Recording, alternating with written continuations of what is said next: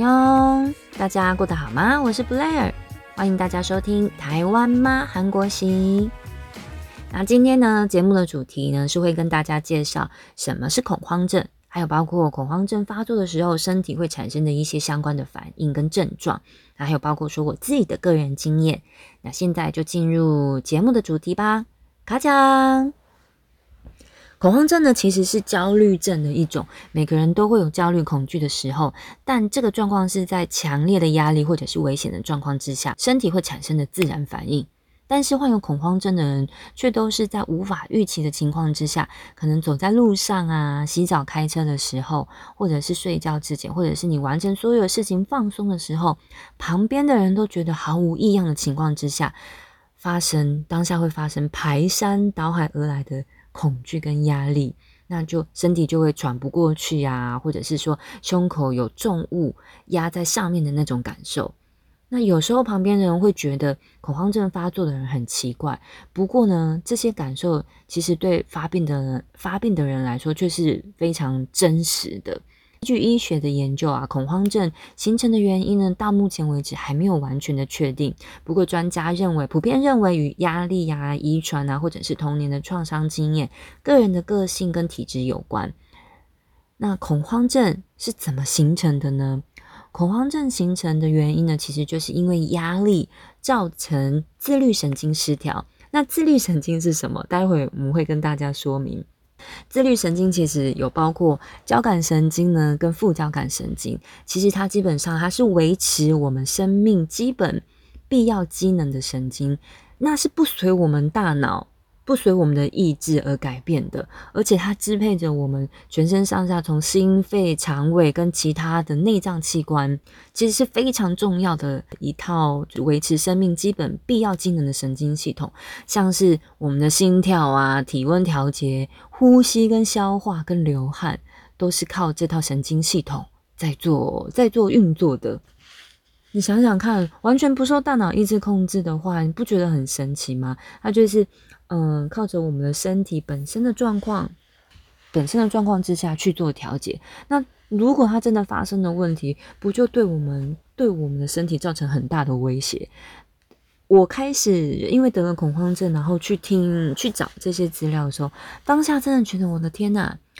人真的，人的那个身体真的很神奇，而且上帝造人的身体也真的非常的神奇。可怕的是什么？他没有办法，就是透过大脑，透过大脑，透过大脑来做控制。比如说，大脑没有办法对我们的心脏就是下命令说你不准再跳了，或者是你跳快一点，跳慢一点。像像这些呢，就是靠我们的自律神经在做控制的。那非常可怕的是什么？就是我们自律神经非常非常非常的敏感，它不受大脑控制，但是很容易受到情绪啊、外部刺激的影响，然后就会发生运作不正常的状况。哇，你不觉得非常的神奇跟可怕吗？那为什么会自律神经失调呢？那自律神经刚有提到，说是透过交感跟副交感神经所组成的。当这两个神经没有办法因应身体状况相互调节的时候，就是自律神经失调。那这两个神经的作用通常是相反的。比如说交感神经呢，它会促进我们的血管收缩；那副交感神经它会促进我们血管舒张。就特性来说呢，交感神经像是加油一样，那副交感神经就是类类似刹车的作用。比如说，自律神经呢失调的时候，就像是你在开赛车，你在赛车的时候，你踩油门，但是你安装的那个呃刹车的系统却是脚踏车的刹车系统，那当然两个作用就没有办法互相调节，久而久之呢，你的身体就会出现各种大大小小不协调的状况。那恐慌症发生的时候呢，会出现什么样的症状？基本上分为两个，一个是生理，一个是心理的部分。那心理上面可能就是你会感受到你好像快要失去控制，或者是你即将发即将发狂，或者是你害怕，呃，很像快要快要快要死掉的感觉。那在生理上面呢，可能你会出现心悸啊，或者是心跳加快啊，出汗啊，或者是发抖、站立。跟呼吸短促、喘不过气的状况，那你的喉咙可能会有那个，就是很有异物卡住的感觉，或者是胸口痛、胸口不适，像像是那个胸口压大石的感觉，或者是恶心，甚至甚至你会吐，那或者是说你有头晕的感受啊，那还有就是你的感觉异常，可能有刺痛感，或者是你有点麻痹的感觉。以上呢就是布莱对恐慌症的不专业说明。如果说是恐慌症的患者，或者是想要对恐慌症的症状做更多详细的了解的话，建议还是透过身心科的身心科的专业医师来做了解哦。那接下来就是要跟大家分享呢我自己的一些相关经验。我的恐慌症是什么时候出现的？大概是在怀孕的后期，巧克力出生前的一个心情。我的好朋友。大学时期的好朋友来花带着带着小孩子来花莲找我玩。那第一天晚上我们跑过就是相关的行程之后，我大概是十一点晚上十一点回到家准备洗澡，然后想要洗完澡再去饭店找他。那突然回到家在放那个在在在放洗澡水的时候，突然哇，我胸口超闷的，而且喘不过气，心脏超超超痛的。我当下以为是阵痛，你知道吗？是阵痛，我还坐在坐在床上想说，阵痛怎么不是肚子痛，是我的心脏痛？那我就先坐下来休息一下。过了大概十分钟的时间，那个心痛的感觉跟喘不过气的感觉越来越严重。我心里还想说，不行了，不行了，我要生了，我要生了，我要赶快先去洗澡才可以。想说要赶快洗澡，那我才可以干干净净的一直待在医院里面，因为。就是生生产的时间，可能第一胎生产的时间太久了，我没有办法洗澡的话，会觉得自己很脏，所以我还想说要先洗澡。然后我胸口在痛的时候，我没有办法呼吸，没有办法呼吸，我还一直用那个拉梅兹呼吸法呼吸，就是呃呃多少个多少个短吸跟一个长吸啊，然后呢？可是，一直没有用嘛。那我想说，不行，那我就先洗澡好了。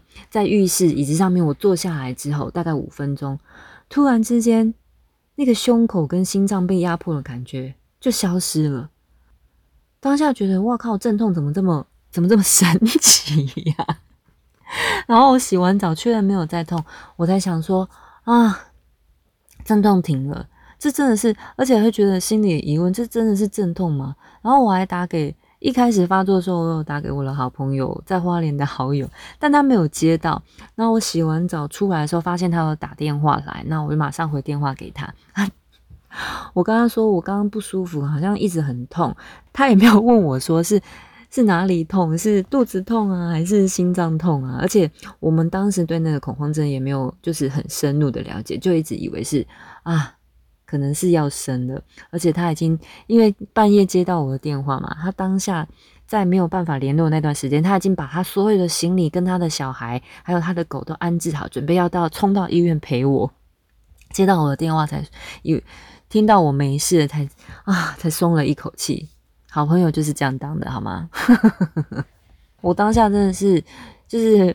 真的真的觉得当下是很好笑，因为还不知道是恐慌症，而且还好我没有把我妈吵起来，我妈那时候还在睡觉。现在回想起来，真的觉得啊，怎么这么愚蠢？那个是第一次发作，第二次发作的时候，就真的非常非常非常的严重了。大概是在产后一个半月，然后那时候我已经回到家了。我还记得当天我睡完午觉，因为夏天嘛，大概应该是八月八月。多的时候，我睡完午觉起来，准备要送那个蜜月蛋糕给我的朋友。那因为真的很累，前一天晚上没睡饱，那夏天又很热，起床的时候，从我背部开始，一直到连接那个心脏的地方，就是觉得痛痛的，不太舒服。一开始是小小的、微小的感觉，然后我还叫我妈，还请我妈，就是妈，你帮我拍背一下。那我妈就拍拍拍拍拍。我说我有点喘不过气，那拍了之后以为会好，结果竟然没有好。但是没办法，因为蛋糕已经到家里了，我就想说，好妈，那你帮我注一下，那不你帮我顾一下巧克力。我就骑着摩托车出门了，路上还一直很不舒服，然后我还想着说要怎么送比较，要那个路线要怎么送啊。一边想，然后一边觉得好难呼吸，好难呼吸。结果还好，我决定了，我去了我原本那个医院附属的月子中心，先去月子中心送蜜月蛋糕。一送到门口呢，一到门口，我摩托车停好之后，我拿着蛋糕就先坐在那个门口的地方，因为是医院嘛，所以 我就先坐在椅子上面休息一下，大概五分钟，想说不行不行，真的好难呼吸哦，我就提个提着蛋糕上去给那个护理师，然后遇到熟识的护理师，他就说哦谢谢谢谢，然后我就说这是给嗯谢谢谢谢，这是给你们吃的这样子，然后他就说你的脸色看起来很不好诶，怎么会这样？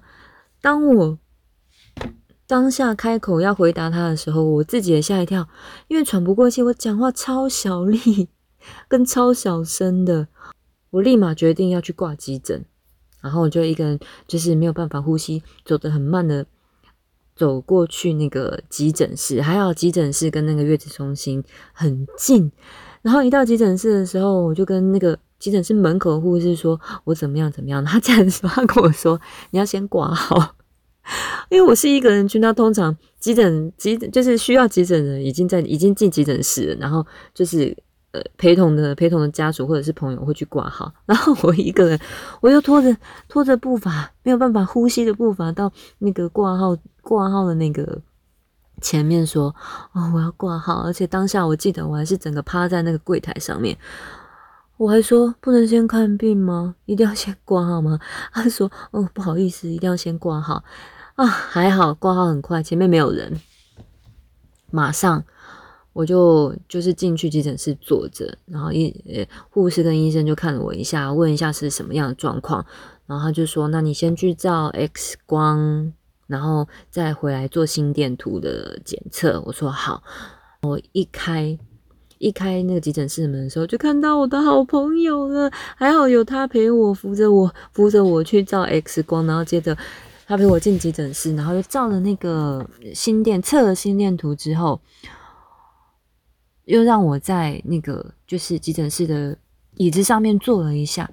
大概过了五到十分钟的时间，然后医生就拿着，应该是那个实习医生，就拿着一颗很小很小很小的药，然后跟我说：“你先先吃这颗药。”然后吞下那颗药之后，哎，过五分钟，既然胸口的感觉，胸口那个就是被压迫感、被大石压大石的感觉都没有了，就突然呼吸顺畅了。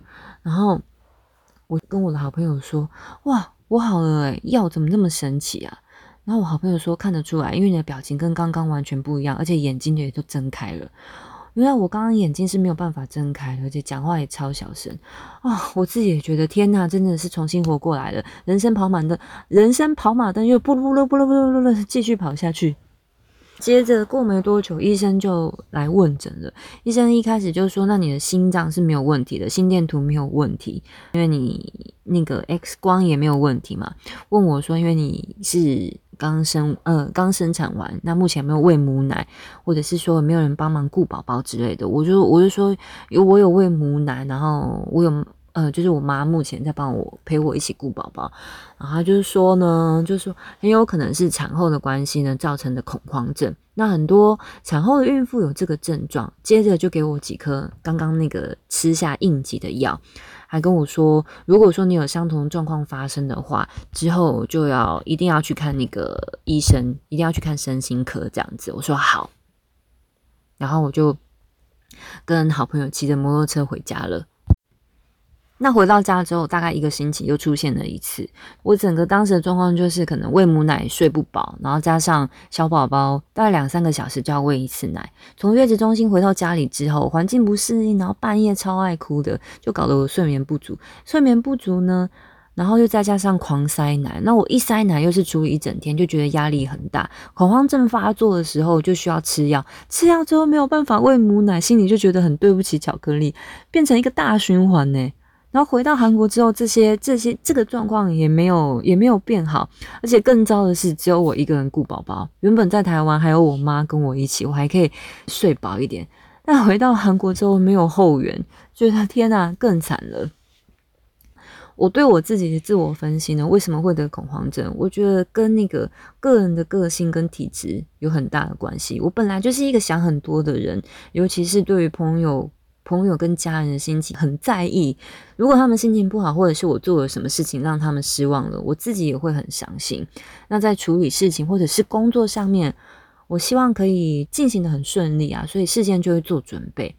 那再加上过度在乎别人想法，别人对我肯定好像是就我自己对自我的肯定，这是一个很不好的个性跟很不好的想法。大家千万不要像我一，大家千万不要像我一样，我也就是及尽力的在改善这件事情。有听到我肚子叽叽咕咕叫的声音吗？希望没有录到。现在是半夜，现在是凌晨一点。我既然肚子饿，但是不能吃，会胖，好吗？好，跳回刚刚的那个自我价值的肯定，或者是过度在乎别人的想法。比如说，我明明跟婆婆一起住的时候，很多小细节我不喜欢，或者心里八百个不愿意，不愿意做，但又要逼着自己做。然后我原本不想，就是对，不想跟婆婆说话，但是我又啊没有办法出现在他，他出现在我面前的时候，我又非得好好的跟他讲话。就觉得啊，我的老天爷啊，我为什么要活得那么痛苦？那当下杠是说，那你就如果不开心，你就跟他吵架。我说跟他吵架这种话你怎么说得出来？我怎么吵得出来？我当下韩文不好，而且她又是婆婆，我怎么可能吵？依照我的个性，怎么可能吵啊？这是一个非常没有建设性的建议耶。总之呢，我就是觉得我自己强迫我自己做太多事情了，可能不想做，又又逼着自己要做，所以才才会造成我的那个就是焦虑感，过度的焦虑感而引发的那个恐慌症。那大概巧克力七个月的时候，我就停了母奶。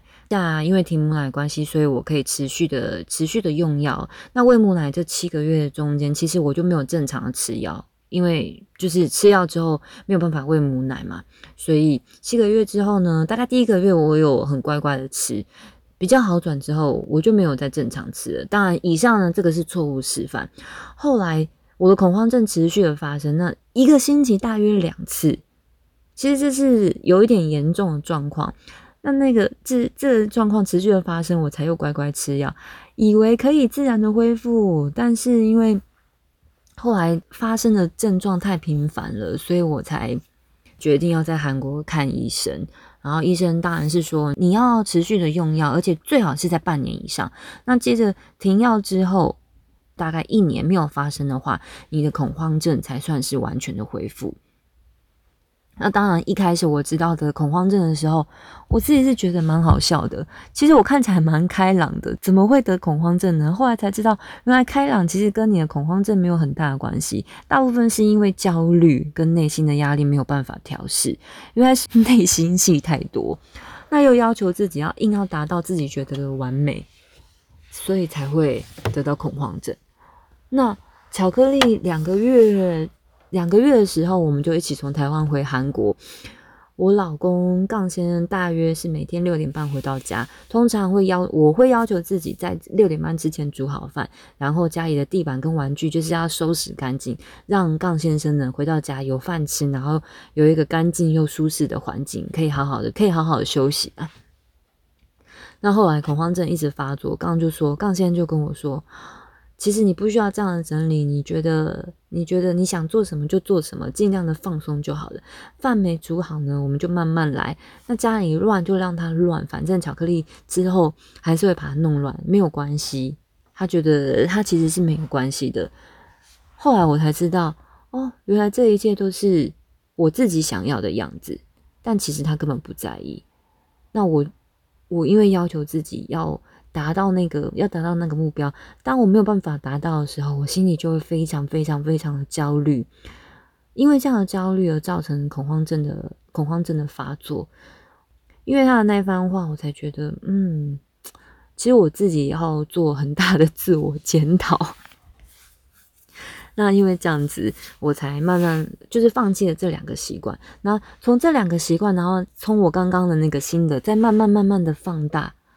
就想说，原来自己有时候对自己的自我坚持是自己造成自己心情焦虑的原因。所以呢，我家现在超乱的，地上都是巧克力的玩具。他又特别喜欢车子，就很容易在地板上踩到那个车，踩到小车子。刚刚已经踩了好几次了，他又没有办法说啊，为什么不收玩具？这是他说的，可以不收，所以通常一整天下来，我会等到真的没有办法忍受的时候，我才会放下手边的工作，然后请杠跟巧克力跟我一起收。嗯，我觉得这样的状况还蛮好的，至少我自己感觉比较轻，比较轻松。只要家里没有灰尘，我就可以接受乱的部分。那杠是乱跟灰尘，他都可以接受，所以其实我还蛮放松的。现在，如果说你跟我一样有恐慌症的话，或者是你的家人朋友有恐慌症，那建议他们就是一定要持续正常的吃药，而且呢，要放下对某些事情的偏执，要知道说我们都不是完美的，但是爱你的朋友跟家人呢。不会因为不完美而改变对你的爱。那每天呢，就是要对自己好一点，持续一点一点的更好一点。三星科的医生跟我说，就是每天都要做一件让你自己开心的事情。比如说，你可能喝可乐就会很开心，或者是你看韩剧就会很开心，或者是说你跟朋友讲话就很开心。那每天都要做一件这样子的事情，让你感觉到你是为了你自己活着的。不管你的角色是什么，就算你是别人的妈妈、爸爸、女儿、员工、下属，或者是上司，都要记得你是你自己。每天都要单纯的做一件事情，让你自己开心，开心活着是最重要的一件事。如果说你还是有很多的压力跟焦虑感，没有办法散开的话，没有办法挥去的话，记得找专业的。三星科的医生来为你做诊断跟治疗，那希望大家跟我一起加油哦！我们下次啊，明天是巧克力的幼稚园入学说明会。如果入学说明会很有趣的话，就会特别做一集来跟大家分享。那就祝大家二二八假期开心！当当，我又回来了。那这一小段呢，是我们这一集的相关后记。为什么会做这个后记呢？因为在做完这一小小的编辑之后，我的恐慌症又发作了。嗯，会发作的原因呢，是因为。嗯，是是因为我在做这个音档编辑的时候，对于我的咬文嚼字，我自己觉得有点吹毛求疵啊。那我杠先生是要求我说，不要太在意相关，就是我说话的方式。之后就是节目在进行的时候，在之后慢慢做调整。不过呢，因为就一直很想要把一些小字调掉，那导致我在做音档的时候。一直想要赶快加紧脚步，然后想要赶快更新新的一集，导致我心里就开始焦虑。然后在做音档调整的时候，突然我可以感受到那个恐慌症来的前兆，就是心心脏的地方或是背部的地方有一点点有一点点被压迫感，就想说完了，感觉又来了。然后我马立马吞了那个嗯紧急紧急吃紧急吃的药，但是。那个药不知道为什么，嗯，就是换了那个韩国医生给我的药之后，竟然没有就没有效果了。而且最近我这一两次恐慌症发作都是至少持续，嗯，两到三个小时，两到三三个小时一个轮环，然后一天一整天下来至少花。八到十个小时的时间，我都是躺在床上，然后是没有办法没有办法动的，而且我一整天其实都没有办法吃东西，因为我喝了水就会想吐，包括我吃的药也会吐掉，然后呢，我吃的东西也会吐掉。我记得，嗯，前两天我的恐慌症发作的时候，大概是下午一点多，我想说吞药好了，那时候音档也是就是调整到一半，那。呃，吃完药之后，我以为会好，结果没有，我就赶快打电话给杠先生，跟他说，嗯，如果你可以回家了，就麻烦你先回家，因为我现在恐慌症发作，我怕我没有办法正常的照顾巧克力。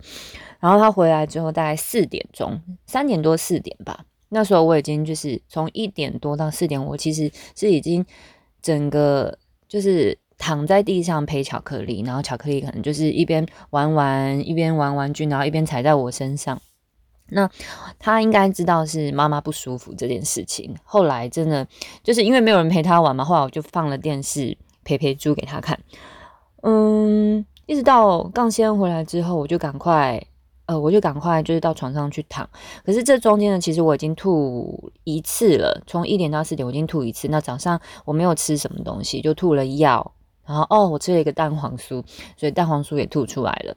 那后来我再睡到从四点多又睡到六点。又起床吐了一次，重点是吐完之后也还没有好，然后我又紧急又吞了两颗药，但是吃完药之后又想吐，因为喝水，喝水下去又想吐。接下来呢，是一直到大概晚上九点多，我吐完第三次之后，把水就是有的没有东西。啊，我记得，因为我最后一次起来之后，因为就是心心脏还是有点不舒服，但是我还是因为肚子很饿嘛，还是吃了那个，就我喝了咖啡牛奶，然后又吃了几口粥，但是过没。过没十五分钟，我又说我不行了，我又跑去吐。那吐的时候呢，就是会吐到，呃，你把所有东西都吐完，你才会觉得哇，那个感觉好像吐的感觉有有停止了，但是心脏基本上还是会痛的。那你就会知道说这个症状还没有离开。不过目前我目前的症状跟之前不太一样，通常恐慌症一一开始发作的时候，它都是可能到顶到巅峰的时候，一开始发作大概是。呃，到十五分有症状的时候，到十五分钟那个症状会到一个巅峰，但是基本上半小时之内它就会消失。不过我目前的症状是有一点奇怪，所以下个礼拜呢，我还需要跟我的那个医生讨论看看，之后有机会再跟大家分享。那。为什么会录这个后记？是因为除了想让大家知道 目前的状况之外，那想跟大家说，后来我分就是真的归纳出为什么会这样，因为我心里很焦虑，就是很焦虑的急着想要把这个东西上架，但是我的音档又调整不好，又花了很多的时间，但是我明明知道我需要花很多时间去做这件事情，所以就会一直给自己心理压力，想说怎么还不好，怎么还不好，怎么还不好。如果大家跟我一样有这样子的情况的话，或者是你身边有朋友有这样的情况，那你也知道说他可能有恐慌症的症状。记得他在做这些事情的时候，或是或者是他有这样心情的时候，你要告诉他说，一定要告诉自己，没关系，慢慢来。没关系，慢慢来。就算他觉得有关系，也要让他说出这句话，就是没关系，慢慢来。没关系，慢慢来。没有人逼你，没关系，慢慢来。你可以的，慢慢来。嗯，我觉得身边朋友跟家人的支持很重要。还有就是你对你自己，你知道什么样的状况之下。嗯，什么样的状况之下你会有恐慌的那个焦虑的症状发作？那当然，如果说你真的不了解也不清楚的话，建议你真的就是建议你真的要去找那个专业的身心科医师，在每次的对谈之下，他会嗯，就是渐渐引导出你可能会引起你焦虑的原因，或者是引起你焦虑的状况。那这样子的话，你就可以对症下药。每次那个情况发生的时候，你可以事先告诉自己说：“没关系，慢慢来，没关系。”这样的状况是你可以 handle 的。那还有一个方法分享给大家是渐进式的肌肉放松法。那不只是适用于恐慌症的朋友们，那也包括说你可能上班啊，就是呃肌肉很酸痛，或者是你觉得很精神紧绷的时候，那我觉得这个渐进式的肌肉放松法其实是很有用的，让你全身上下的肌肉都能够放松，然后也可以让你感到舒缓。呃，会比较就是会真的做完之后会比较舒服一点。那如果说不知道怎么做的话，建议大家就是在网络上面搜寻，那会有很多的影片，可以就是找一个你觉得最适合你自己的影片，然后坐下来好好的试试看。嗯，那后记就到这边啦。有相关任何的相关任何的后续呢，再跟大家分享。拜拜喽。